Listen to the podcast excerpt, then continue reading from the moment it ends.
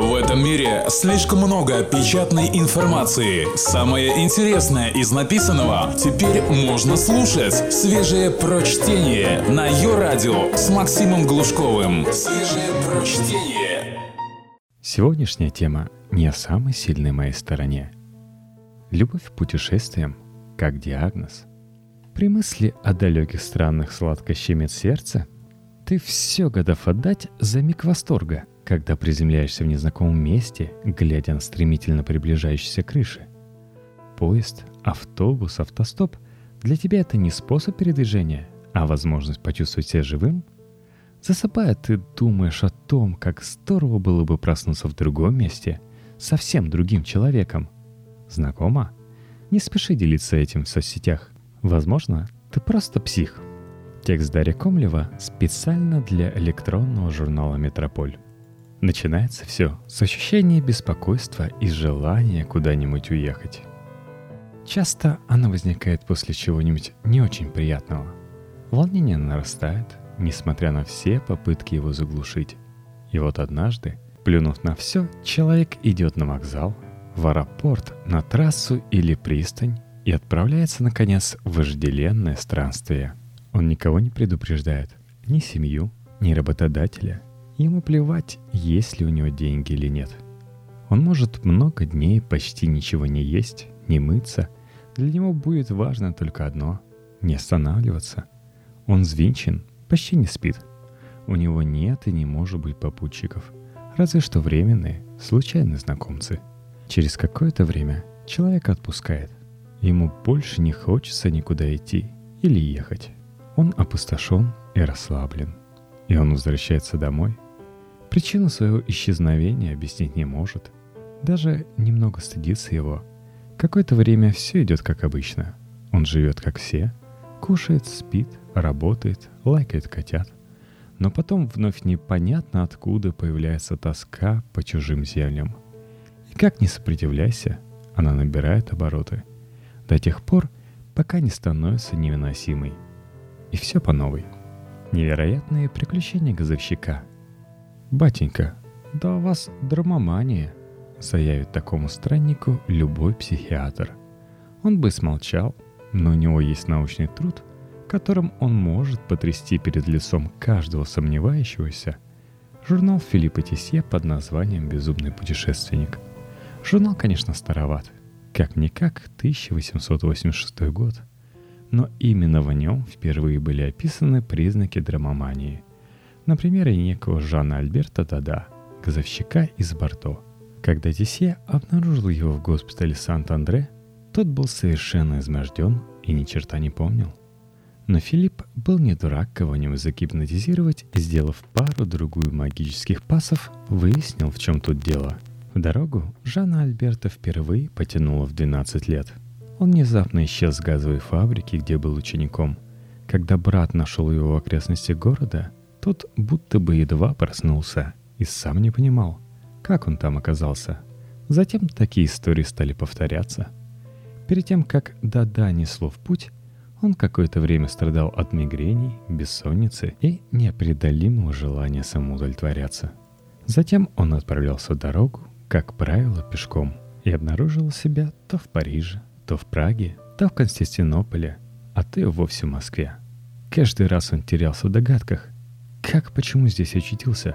Описав все это, молодой психиатр Тисье сделал Жана Альберта классическим образцом драмомана. Он даже не поленился сфотографировать Дада в разных его состояниях.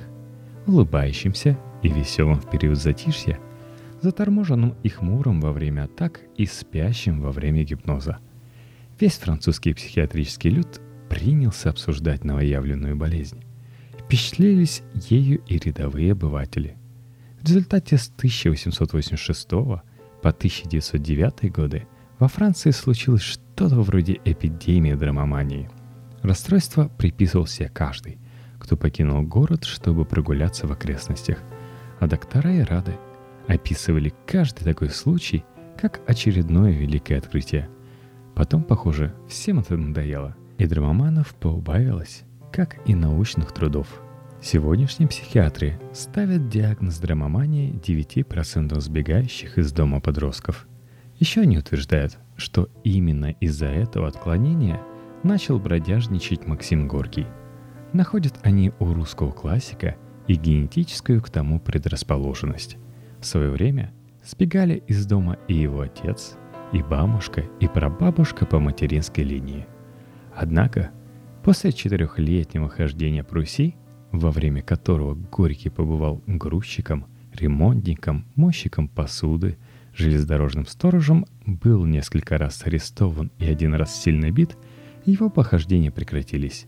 Угомонившись и осев, он принялся воять нетленку.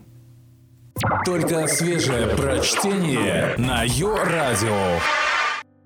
Священник под прикрытием, патологическая тяга к перемене мест обычно сопровождает какую-нибудь психопатию или обсессивно-компульсивное расстройство. Но самые причудливые формы она принимает в сочетании с диссоциативным расстройством личности, при котором с человеком случается то, что психиатры называют диссоциативной фугой. Тут, как водится, своя классика – американский священник Ансел Бурн, снявший 17 января 1887 года все свои банковские сбережения, 551 доллар, и отправившийся в конном экипаже в соседний город. Следующие два месяца его родственники только и делали, что искали, куда он запропастился. Заявили в полицию, дали объявление в газету. Все без толку. Тем временем в Наристауне, штат Пенсильвания, неведомо откуда объявился мужчина, назвавшийся мистером Брауном. Недолго думая, он арендовал магазин и принялся продавать в нем фрукты, кондитерские изделия и констовары. Торговля спорилась, местные жители стали привыкать к новому знакомцу. Как вдруг однажды утром тот проснулся и заявил, что он Ансел Бурн, священник, и совершенно не понимает, где он, черт побери, находится – Последнее, что он помнил, как снимал наличные в банке. Этот случай описал в 1890 году психолог Уильям Джеймс. Он был очень слаб, по-видимому, потеряв в весе более 20 фунтов за время своей эскапады, и пришел в такой ужас от мысли о кондитерском магазине, что отказался там больше появляться. Чтобы выяснить подробности жизни священника в Норристауне, ему, как и Тесье, пришлось прибегать к гипнозу – Анселбурн не одинок. Его чудачество способно повторить примерно два человека из тысячи. Впрочем, если это и случится, потом можно будет вздохнуть спокойно. Обычно такое путешествие люди совершают раз в жизни, и длится оно максимум несколько месяцев. Если только у вас нет множественного расстройства личности, тогда можно обрастать новой жизнью хоть по сто раз на дню – Забывается в таких случаях только личная информация. Знания же, вдолбленные злобной географичкой и унылой литераторшей, никуда не деваются. На базе этой неподвластной диссоциативной фуги информации больной выстраивает новую личность с новым именем, биографией, способностями и пристрастиями. Всем этим он готов делиться с кем ни попадя – Обычно в состоянии фуги люди становятся значительно общительнее, чем были раньше. Но если у некоторых получается вполне себе связанная жизненная история, то другие путаются в выдуманных фактах и довольно быстро приводят собеседников в недоумение. Те, впрочем, редко придают этому значение, мало ли в мире идиотов. Причиной, вынуждающей человека, забыв себя бежать, куда глаза глядят, чаще всего становится тяжелое травмирующее событие, как, например, смерть матери и измена мужа в случае Агаты Кристи. В 1926 году она исчезла на 11 дней. Пропажа наделала много шума, особенно когда нашлась ее брошенная на обочине машина. Когда полицейские ее обнаружили, она, как водится, ничего не помнила. Однако им удалось выяснить, что все это время она прожила в гостинице под именем любовницы мужа, читала книги, играла на фортепиано, посещала оздоровительные процедуры. Когда Гата пришла в себя, она с новым рвением приняла за свои романы. Тогда-то и появилась на свет мисс Марпл. Точно установить, что же тогда произошло, так до сих пор и не удалось. Не пролила свет на исчезновение писательницы ее автобиография – которой она обошла этот случай стороной. Однако британский психолог Эндрю Норман убежден, что это было не что иное, как диссоциативная фуга. Как убедить себя, что ты не псих? Если в случае диссоциативной фуги довольно просто понять, что пора наведаться к мозгоправу, то драмомания не такое однозначное явление. Канадский философ Ян Хакинг в книге Mad Travelers Reflections on the Reality of Transience Mental Illness размышляет, как отличить обычное желание путешествовать от психического отклонения. Любая психическая болезнь в мире временна, считает он, и невозможна без подходящей окружающей среды, в отсутствии которой она ослабевает и исчезает. Драмомании больше нет, уверен Ян.